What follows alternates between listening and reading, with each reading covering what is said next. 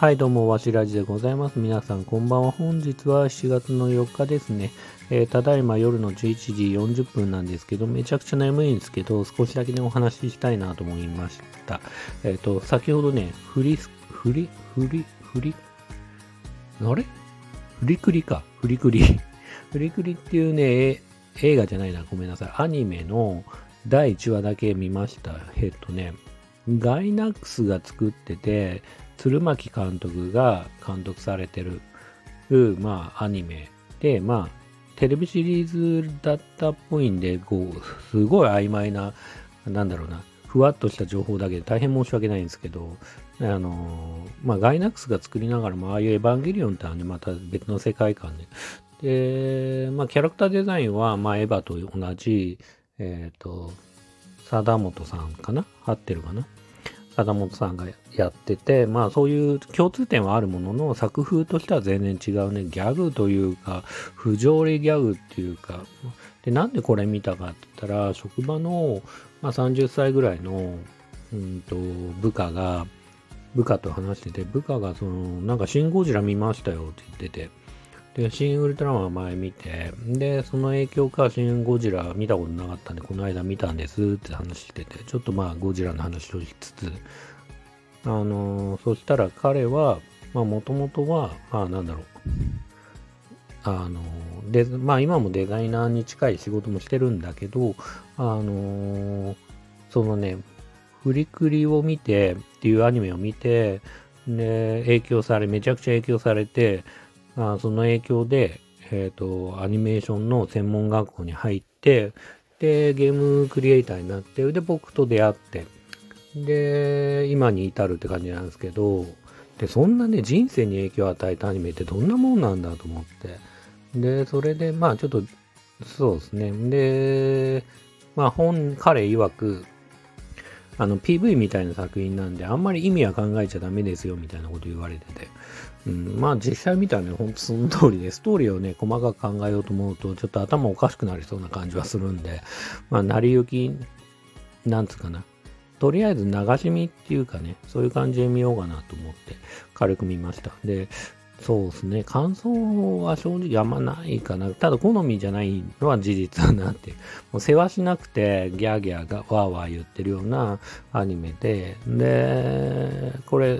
好みじゃないって言い方は別にけなしてるわけじゃなくて、単純に見る側の、なんだろうな、あの、経験とか、あの、いろいろセンスとかね、いろんなものが関わってものを好きになるっていうものだと思うんで、僕は単純に、まあ、好きな作品ではないかなって思っただけで、作品を悪く言うつもりもないし、あの、逆になんかかっこいいなと思うシーンとか、えっ、ー、と、絵面とか、あの構図とか、うん、表現とか、まあそういうのはたくさんあるなとは思ってはいます。エンディングとかもすごくかっこいいなと思ったんで、あの、そうですね。まあそういうところは素晴らしいかなって思いつつ、うん、見ましたね。でね、好みってそういうもんだよねって話をすると、ちょっと話飛ぶんですけど、やっぱ昨日か、昨日かな？話した G.I. ジョーンのね、スネークアイズの話をしましたけど、まあ僕はね、こう思い返すと、この G.I. ジョースネークアイズはすごく好きだなと思って改めて。映画のパンフレット、実際僕は劇場で見てないからあれだけど、劇場のパンフレットもちょっとネットでね、買おうかなと思ってるぐらい。チラシとかもね、欲しいなと思ってるぐらい、なかなか気になる作品だなと思ってて、映画としては正直、いいとこも悪いとこもめちゃくちゃあって、で、悪いとこもいっぱいあるんですよ、本当に。ストーリー的にはね、主人公に感情できない、感情移入できないというのも昨日話しましたけど、本当にこいつどっちつかずだな、みたいな。なんだよ、こいつ感情移入全然できねえなと思ってはいるんだけど、あとね、いいところではね、昨日も話した通り、間違った日本っていうのがすごくね、あのー、僕的にはね、面白いと思うし、この見慣れてる光景でありながら、すごく遠くの別の世界のような気もするとか、例えば富士山とかも、もちろん日本人であれば見たことある光景というか、まあ、本物じゃなくてもね、見たことある状況だと、情景かな？うん。だと思うんだけど、やっぱりね、こう、いい、異世界というか、そういう感じもするし、そういうのはすごくね、面白いなと思ってるし、アクションシーンもね、すごくいいとこもいっぱいあったし、なんかすごくいい、好きな作品だなとは思ってはいる、いて、で、そう思うと自分は、まあ、トップガンマーベリックも見に行きましたけど、先週。やっぱトップガン とかはもう超大作の超成功されてる作品で、誰からも絶賛されて、で、映画のレビュー評価でも4.5とか、そういうレベルでね、まあ、ほぼほぼ5点に近いような得点をつけてますけど、僕的には GI 上スネークアイズめっちゃ気になるなっていう感じなんですよね。で、毎度言いますけども、映画であれば3.5以上だったら、まあ大体あとは好みだからっていう話はするんですけど、まあそもそもね、このスネークアイズ自体はもう映画のね、レビューサイトでは、あのー、3点とかね、3.5に届いてないような、こう今時珍しいですよ、正直。あの、対策映画なのに3.5点にいかないっていうのは、これだけお金かけてこけるのってめちゃくちゃリスキーじゃないですか。でだからすごくね、今の映画ってすごく面白い映画いっぱいあるはずなのに、なんかね、そういう状況であって、まあ僕自身は好きだけど、まあもっとね、こんなんダメだよとか、B 級映画だなっていう人はもっとたくさんいるってことですよね。で、その、アクション監、まあ、そうですね、G.I. ジョーのスネークアイズのアクション監督もされた、あの、谷垣健二さんがインタビューで答えてましたけど、まあもう台本、その台本には GI 上、えっ、ー、と、ユニバースって書かれてたみたいなんで、基本的には、まあ GI 上は1作目、2作目ありますけど、まあこのスネークアイズっていうのを、かわ、あの、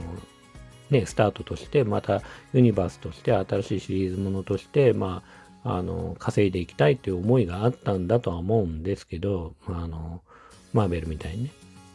あったと思うんですけど、一作目からね、いきなりこけてるっていうのもね、まあなかなかのもんだなっていうふうには思う。まあそこもね、僕的には愛くるしいというか、